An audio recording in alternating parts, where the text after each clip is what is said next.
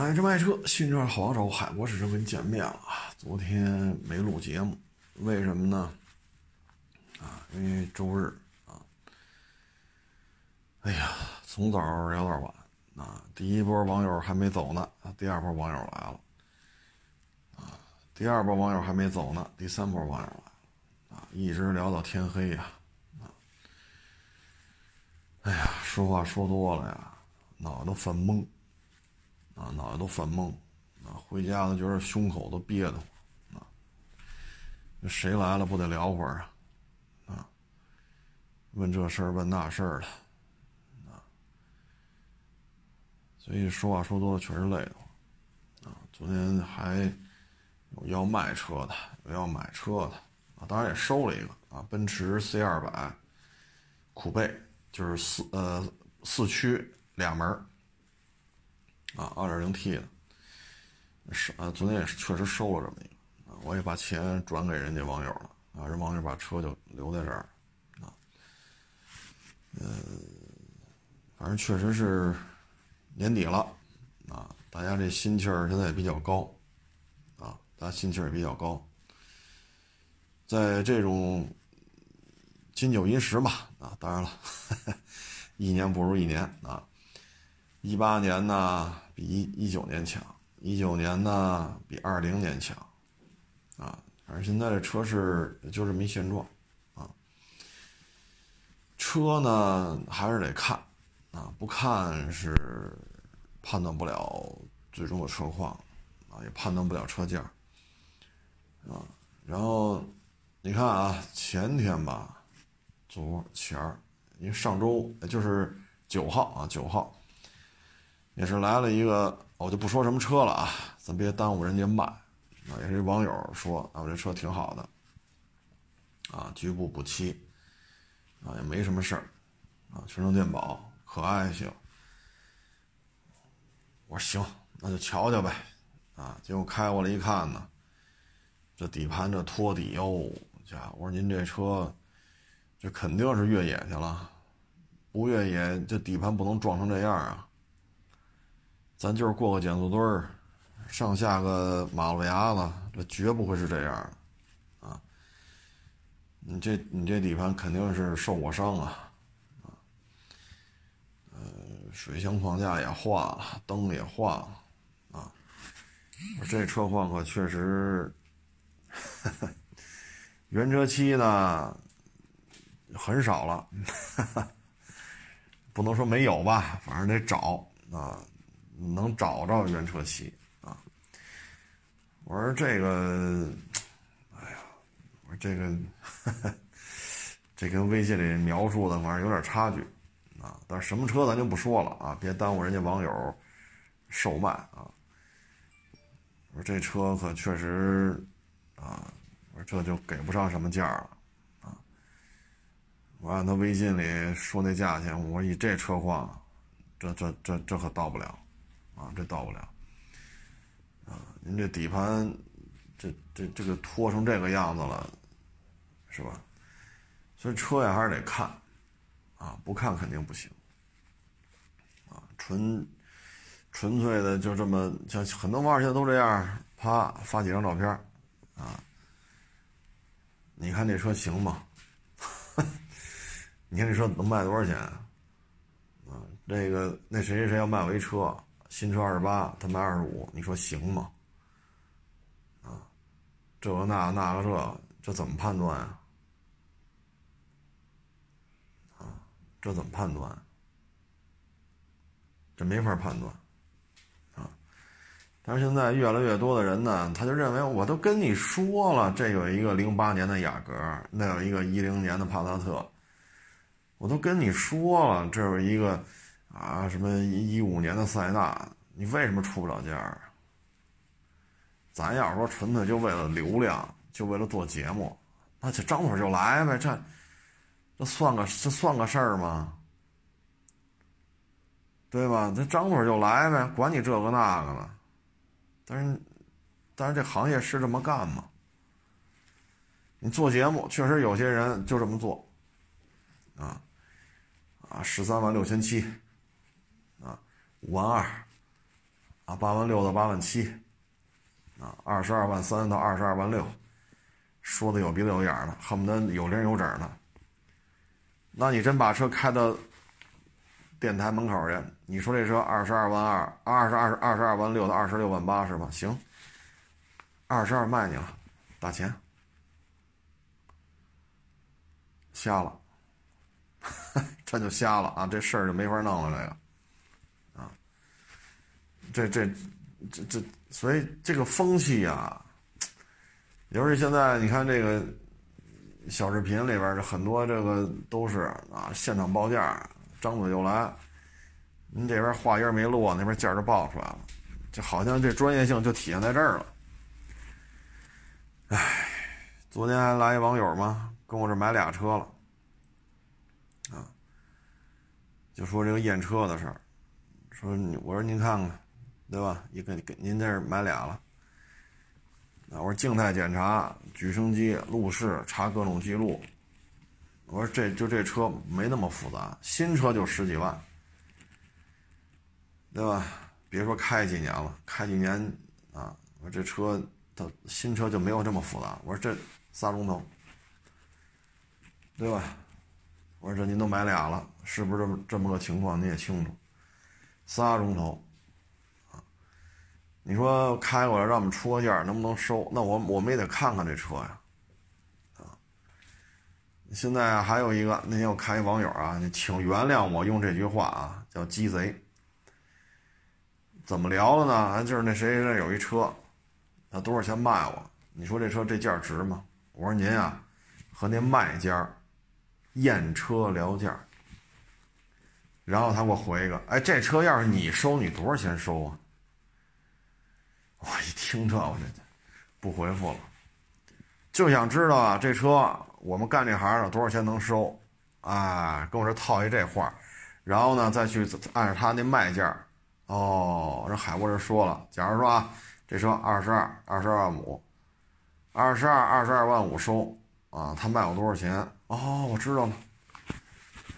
然后好找他聊价去。哎呀，我说。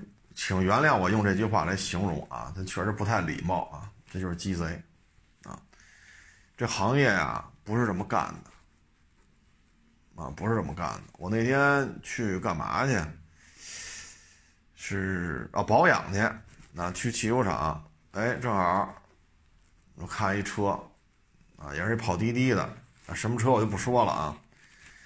你给我换火花塞，行；你给我换变速箱油，行。你给我换机油机滤行，你给我换四个轮胎行，那报价呗，汽修厂不就干这个的吗？你报完价了，你这价贵呀？他说这贵在哪儿了呀？然后拿手机查，上网他怎么查呀？上那个是淘宝啊还是京东啊？我也没看清楚啊，搁那查。火花塞多少钱？你看没有？人家网上这火花塞多少钱？变速箱油多少钱一桶？查变速箱这好，变速箱油多少钱？轮胎轮胎我得查去。哦，轮胎你看轮胎多少钱？我给你算一下啊，四个火花塞，啊变速箱油啊加四个轮轮胎，你看我在淘宝上买就这么多钱，对吧？然后呢就这点钱，你加加一百块钱不行吗？不行多加加二百。走汽修厂的老板一看呢。那您就买去吧，那就淘宝买去吧，然后呢，哎，他就真出去买去了。我说那这怎么着？人都找供货商去了，那您这怎么弄？他说谁给他干呢？谁给他干？机油机滤、换火花塞、变速箱油、四个轮胎，然后再还得给他做动平衡，装上去的路试，这个那那个这个，啊。这么一圈下来，给我们一百块钱，然后还挺大方，给给二百。谁干呢？所有东西你都从淘宝上买，然后给我们一百块钱，给我们二百块钱，就四条轮胎架起来，拆下来，八台机装上去，然后这一套捋下来就得几个钟头，您算算。一个伙计拆四条，八四台装四条，再再装回去四条，就轮胎和轮毂分开，轮胎和轮毂再装上，然后再把这个再装回车上去。这段时间您您看需要多长时间？机油、机滤、火花塞、变速箱油，然后作为四轮定位，这就有这鸡贼的人，哈 哈就有这鸡贼的人啊！就这种人呢，生活中很常见啊。那最终您能办成什么事儿呢？啊，都是应该砍价，咱咱不否认应该砍价，对吧？但是你也不能这么聊啊，啊，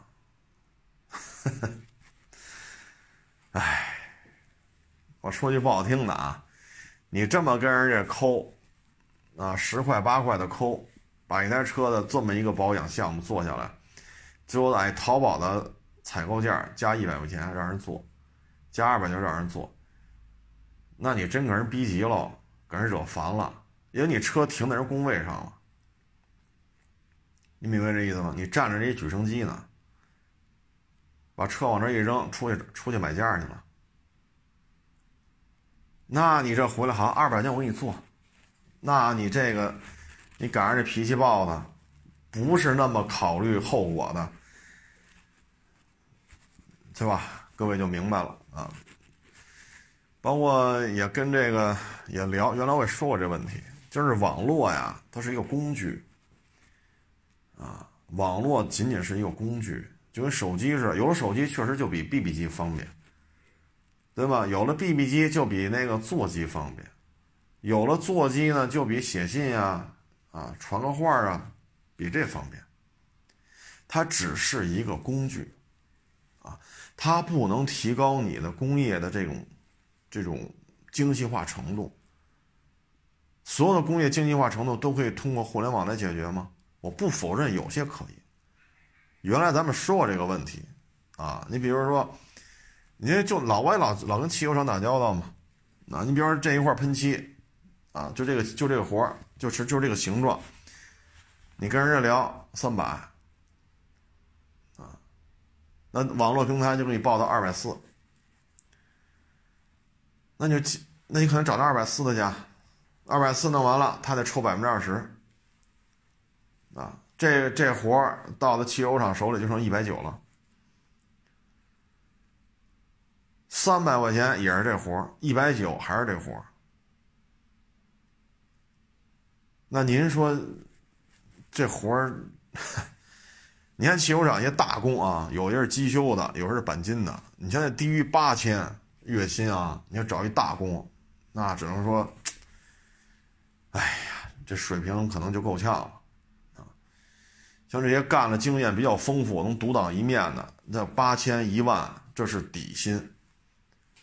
要么你给人股份，要么年底得给一大笔分红。这要分红就不是说十三薪了，十二个月开十三个月工资不是这么简单了。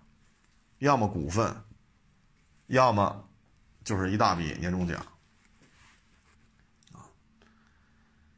所以你说你留一个水平高的机修工。或者水平高的钣金大师傅，您这个成本一年十万，那这够呛，够呛。就以我的了解，够呛。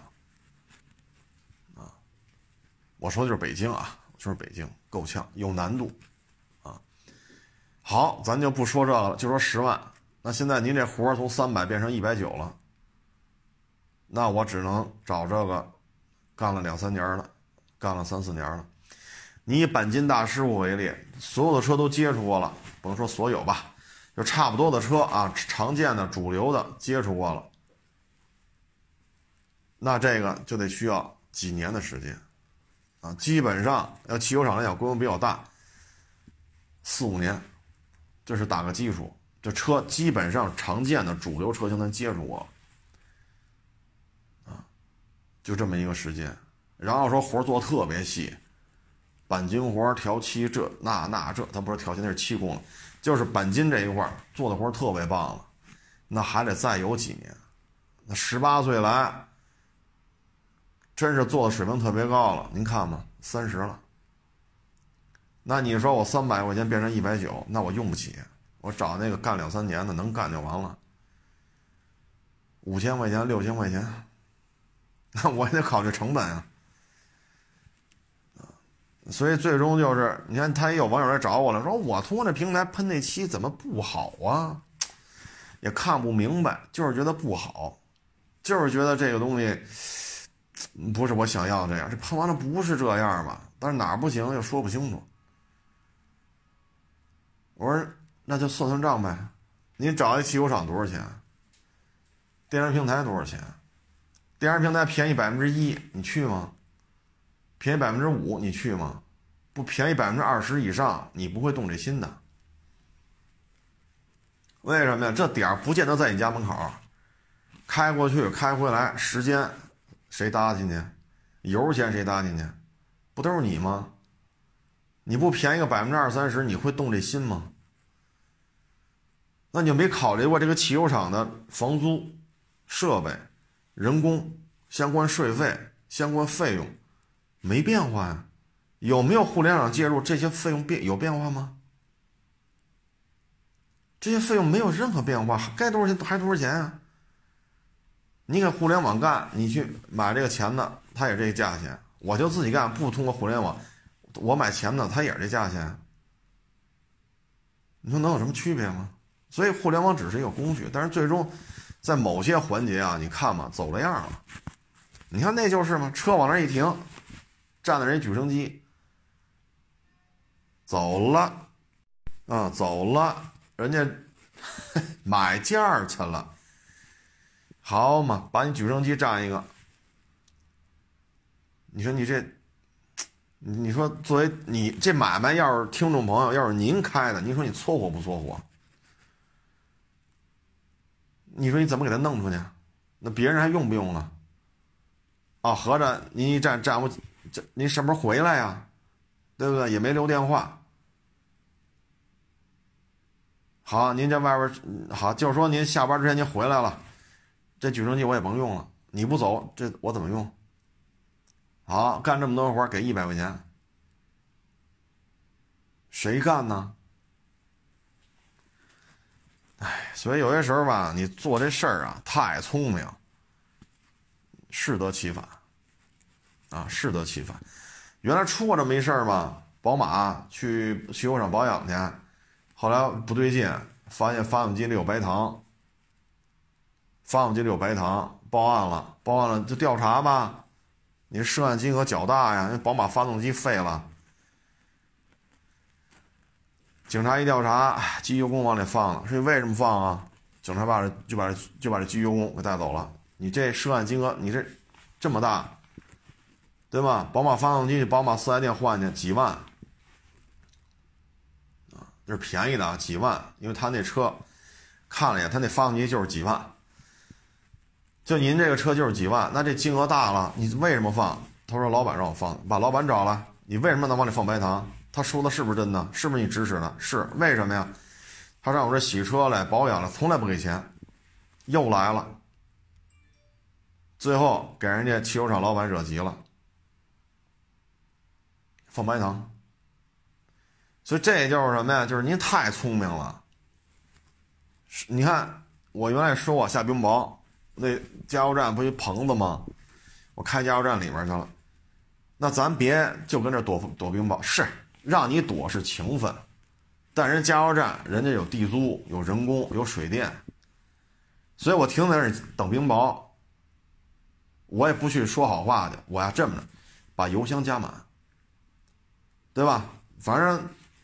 加满了啊！我看半箱油啊，加满，咱消费，消费完之后，咱稍微往外挪挪，把人加油机那空位给人挪出来，对吧？咱的目的是为了躲冰雹，咱不是为了占人家加油位。你稍微挪挪，咱也消费了，是没道理。因为这雨也下不了太长时间，三十分钟，对吧？个把钟头，大家面上过得去，就完了。啊，面上过得去就完了，是不是这道理？您不能哈，那你凭什么放呢？你黑心加油站、无良加油站，你这不是废话吗？人那棚子底下一共就这么几个加油机，你往那一待，你也不消费，您是躲了冰雹了，好，不让你躲冰雹怎么着犯法呀？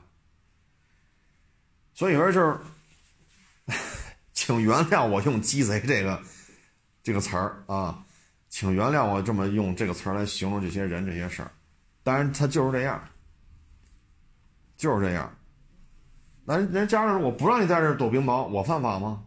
不犯法，不法出去。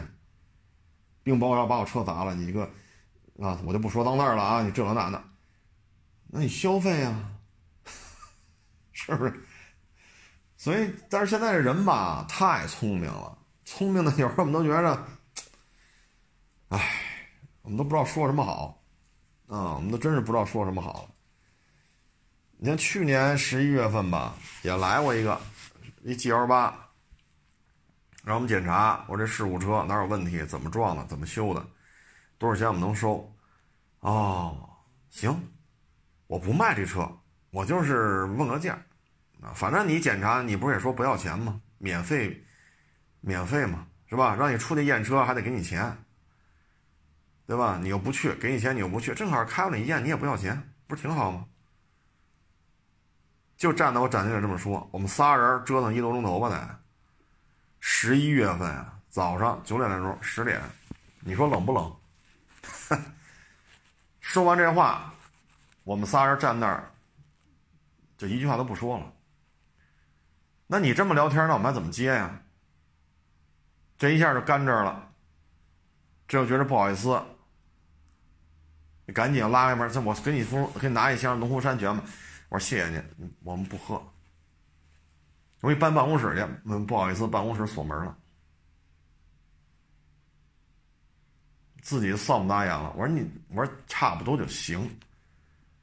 我们不是瞎子，我们也不是傻子，我们看不出来你是怎么想的吗？我们天天来我们这儿都是这个的，没有天天找我来说，来来来来海沃车给我捏个脚，没有没有跑跑我这说这个的，面上都过得去就完了。你非把话说说成这份儿了，那我们没法接了。我们仨就站这就看着你呗，我们能说什么？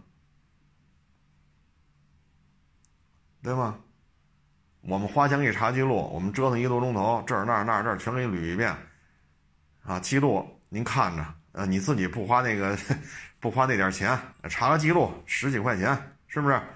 您都舍不得花，啊，您让我们查，啊，然后你好看看，所以现在这个，哎，就是就这人见多了，我 说真真是什么人都有啊。哎，这这真是，然后再说这保值率啊，这两天拍了俩每日一车，说的都是保值率的事。这保值率啊，它有一个前提就是咱得在乎啊，但这社会上它有着不在乎，它不差钱儿。你像昨儿我收那个奔驰 C 二百酷贝，就原装进口那俩门的 C 啊，三厢的啊，两门的，然后是一个 C 二百四驱。啊这车赔钱呀，那它贬值率就是高啊。当年你花了那么多的钱，你买一个比奔驰就国产奔驰 C 要贵很多的钱，你买了这么一个车，那你现在卖价就是跟你当年那个价格相比，这确实是吧？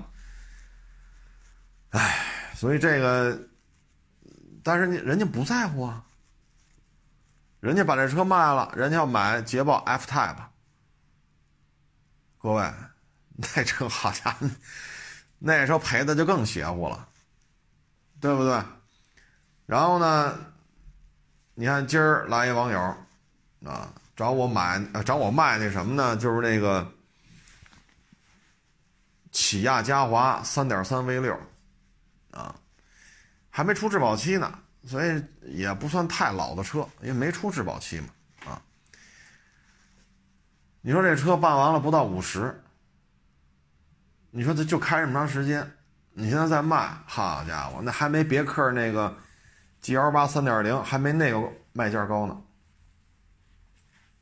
但是你比人贵多了，你可比人家贵多了这车，啊！但是你现在卖价比人低太多了。然后咱就说这那那，人家讲话不没事啊，我没觉着，我还花了七十万买那个起亚 K 九呢。哎呦我天！我说七十万买起亚 K 九，哎呀，我说这个价钱买一个 BMW 七三零，买一个奥迪 A 八的低配，好像用不了七十万呢。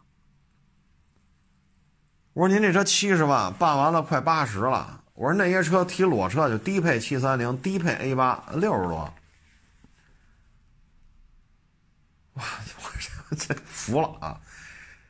然后人一说这没事儿，我之前拿什么车换的呀？拿起亚 K 七换的起亚 K 九，我拿的进口的索兰托换的这个进口的嘉华。哎呦，我老天哪！我说您真行，萝卜白菜各有所爱啊！咱这事儿呢，行啊，这 所以就是说嘛，就是什么叫保值率？就是你得在乎，就跟有人说啊，这费油，那人不在乎啊，那陆巡武器费油，那人家买主没说费油啊，您说费油没？那那车也不是卖给您这种需求的，对吗？七十万，各位，七十万能买的车可是很多了。人就买起亚 K 九，怎么了？然后打算卖了，卖了接着买进口的起亚。你说，就是我不在乎啊，赔赔就我认为他就应该赔啊。我不在乎，那这保值率就是个伪命题啊。所以就是这样啊，就是这样。这个东西就是萝卜白菜各有所爱啊，就像刚才说的。什么陆巡武器太费油了，这车不能买。人家买那个从来不挑啊，所以这就像原来侯宝林侯大师说过的，就就去那个表演去，就相声表演，像相声演出啊，那个这个我忘了是哪个国家的记者了，华裔反正是就问，说您这个相声您来我们这表演听得懂吗？您觉得都听得懂？侯大师来了一句：“来了的都是听得懂的，听不懂的不会来。”回头你看吧，满座，这就是侯大师的魄力啊！说的很对啊，对吧？你包括这郭德纲郭老板，好，什么加拿大呀、澳洲啊，跑家跑那儿说相声，那咱一听，我家这有人听吗？这不也是这回事吗？你看这个德云社是吧？加拿大呀、澳洲啊，去那边表演去，那不也是满坑满谷吗？还是那句话，就是买的不操心，操心的不买，听得懂的全来了，听不懂的一个也不来，就这么简单。所以就这事儿吧，可以啊，这事儿可以，嗯。所以这个昨天是 C 二百苦贝 Formatic 啊，要去买那个捷豹 F Type。哎，今儿这个呢是进口的嘉华啊，卖了，还接着买进口的进进口的这个起亚啊。我说这嘉华马上国产了，明年就国产了，便宜也就二十多，那不行，二十多我就不要了。哎呦我天！你说这。你说这这有时候就没法接了。我说行，那就再挑挑吧，是不是？进口的起亚，嗯，这嘉华还不能要，因为国产了。我说那那就，那咱也没法聊了。这个，那 所以这事儿啊，哎，你像有的那个马达的粉丝，我去年夏天收过一台马八，原车漆。啊，公里数特别短，全程电保，车况真好啊！后来卖给天通苑那边的两口子，在天通苑也是吃公家饭的啊，卖给他们两口子了。然后我就说这车啊，马粉儿，这车主是马粉儿，人家里什么马三儿啊，什么昂克赛拉呀，什么马八啊，什么 C 叉五啊，一大堆。一大堆人住一大别墅，好家伙，人就喜欢这车，啊，我就喜欢这车，我就买一大堆，这就是指标有限制，这指标没限制，好家伙，马自达所有在国内能买得到的车，人一样买一辆。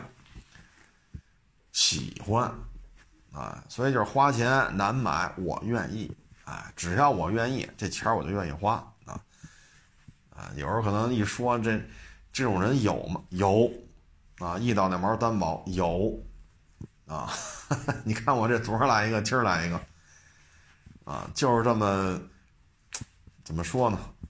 执着，啊，反正人就活一辈子嘛，啊，有生之年买点自己喜欢的车多好。嗯，反正卖的时候确实赔的多啊，这有什么说什么啊。这时候就看你的经济实力了啊，绝对的经济实力面前，什么贬值率无所谓啊。所以这还是归了归齐吧，有钱真好啊，没钱那只能算计这个算计那个。你对于这样的经济水平的人来讲，保值率跟我没关系。然后今天有一网友啊，我发了篇链接，也是天津的啊。看完之后我也挺有感触。嗯，这篇链接说的是什么呢？就是二零二零年上半年天津 GDP，天津的 GDP 已经不如二零一三年了。这也就是说，七年来，今年上半年的 GDP 比七年前还低了二百六十个亿。天津的 GDP 仅排名第十，啊，它已经被重庆、苏州、成都、杭州、南京超越了。第九名南京比天津高了将近三百个亿的 GDP。各位啊，大家都有冠状病毒的影响啊，二零二零年上半年都受到影响，但是天津已经排到第十了。第十一位是谁？第十一位是武汉。天津比武汉高一位，啊，所以天津的 GDP 呢，这个确实，啊，嗯，目前看呢，就是天津 GDP 这个降幅啊，我看了一个结论，就是大概率事件，二零二零年全年的 GDP 排名，天津第十名将保不住，大概率事件会被武汉超越。也就是说，天津将排到第十一，就是全年啊，二零二零年。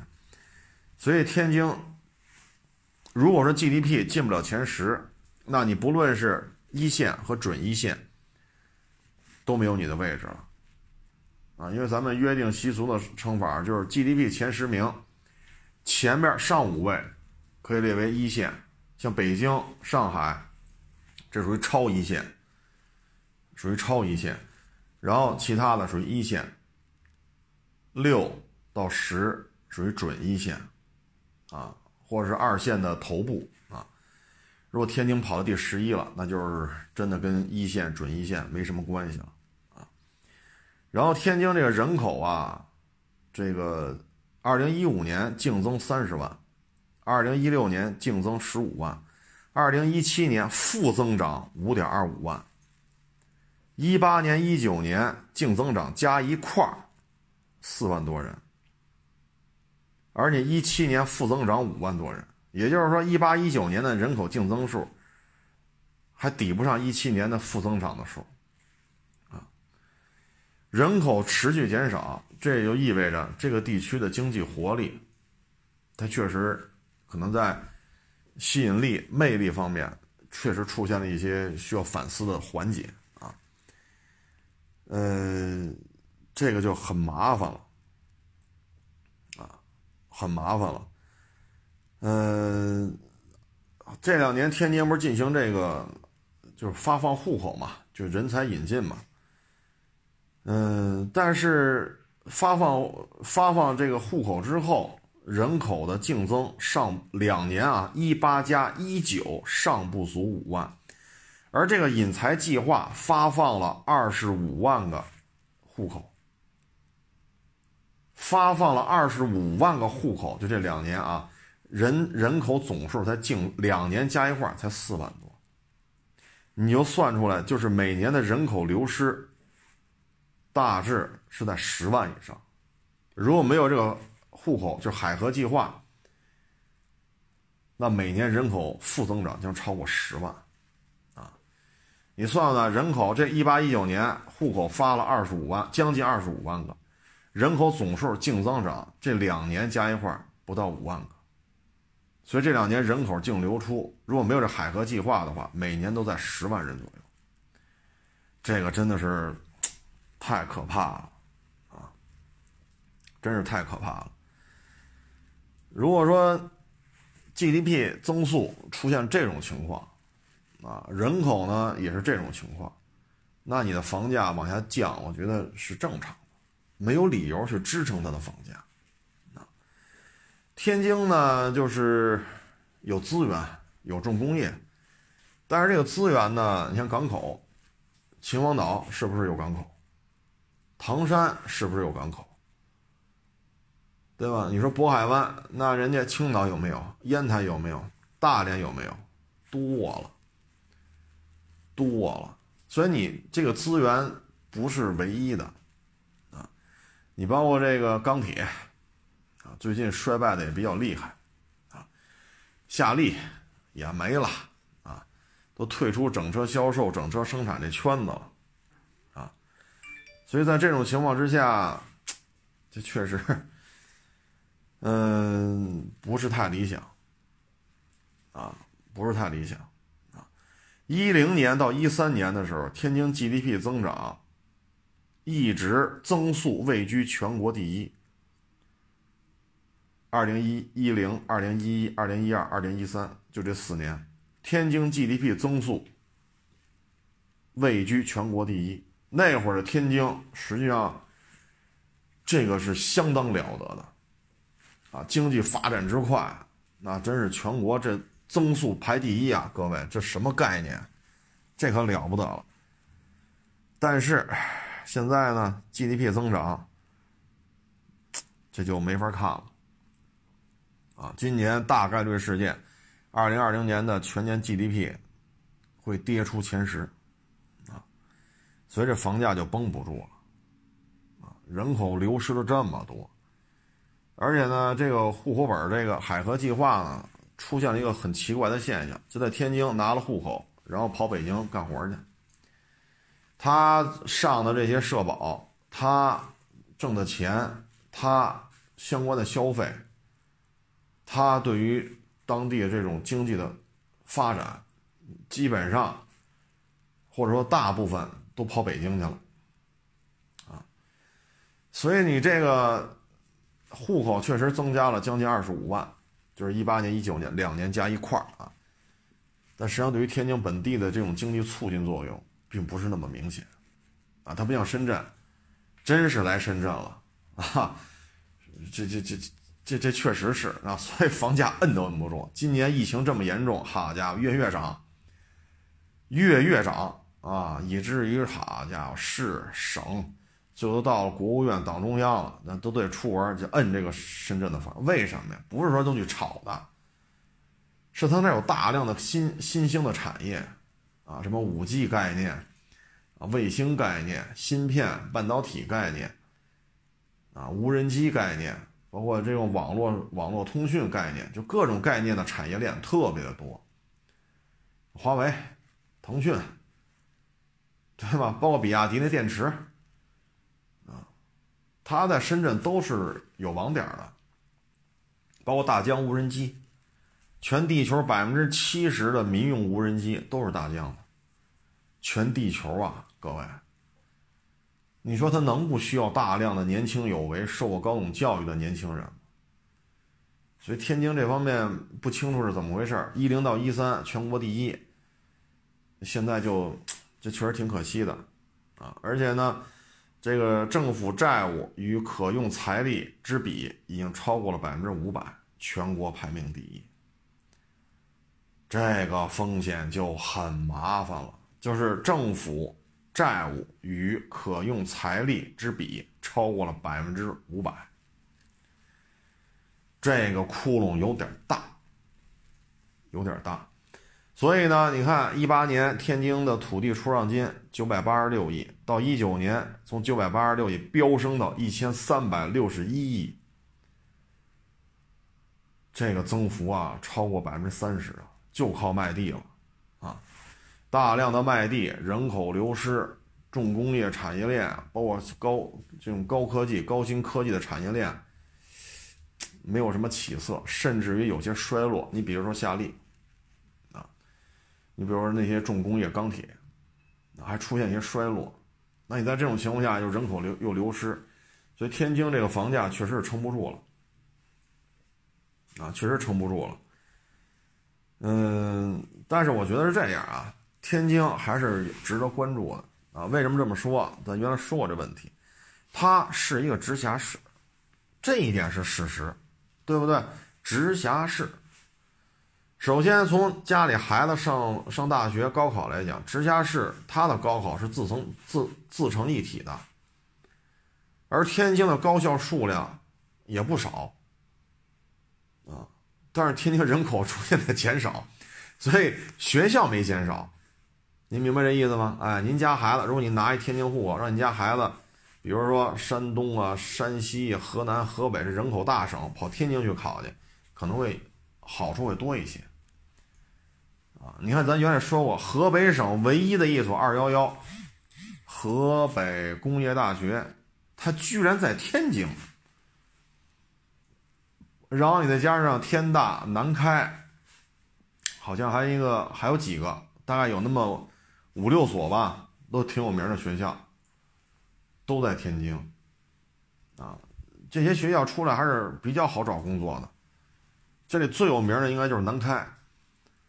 啊，所以你要说家里孩子，我觉得还是值得关。他直辖市里，他房价并不高啊，啊，房价并不高。当然，你要说你是南方，那你就别来天津了，你还是还是在南方找一个城市吧。你这个，你要说在北方，就刚才我说那几个省啊，什么山东、山西呀、河南、河北呀，啊，包括东北啊，啊，如果你觉得想挪一挪，我觉得天津是一个不错的选择，啊，将来孩子。上大学什么的，啊，再一个，它是一直辖市，它很多资源呀，它确实不一样，啊，确实不一样。说您要是直辖市的话，可能将来相关的一些，包括基础建设什么的，它还是可以的，啊，说得过去啊。哎，春节我觉得饮食啊、曲艺啊，就原来都说过，啊，所以家里孩子如果想吃开口饭，你比如说曲艺这一块儿，你可以去天津。基本功非常的扎实，你要在天津曲艺圈上了专门的学校，那您基本功没得说，没得说。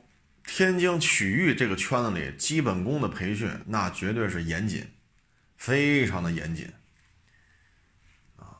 然后就是天津的饮食文化，我觉得也很好啊。而且天津，因为还有一些同学在天津嘛，就是都很开心，大家一起聊天特别开心啊。就是你会发现天津相声的这个传统相声这种实力在这摆着呢，就是因为你跟天津当地的像我这些同学打交道聊天，你你就能有这种感受，就是这样啊，精华，呃，这种系统训练提其精华之后，那基本就是相声啊，哎，但是这个经济啊，反正房子确实便宜了啊，确实便宜了，这个。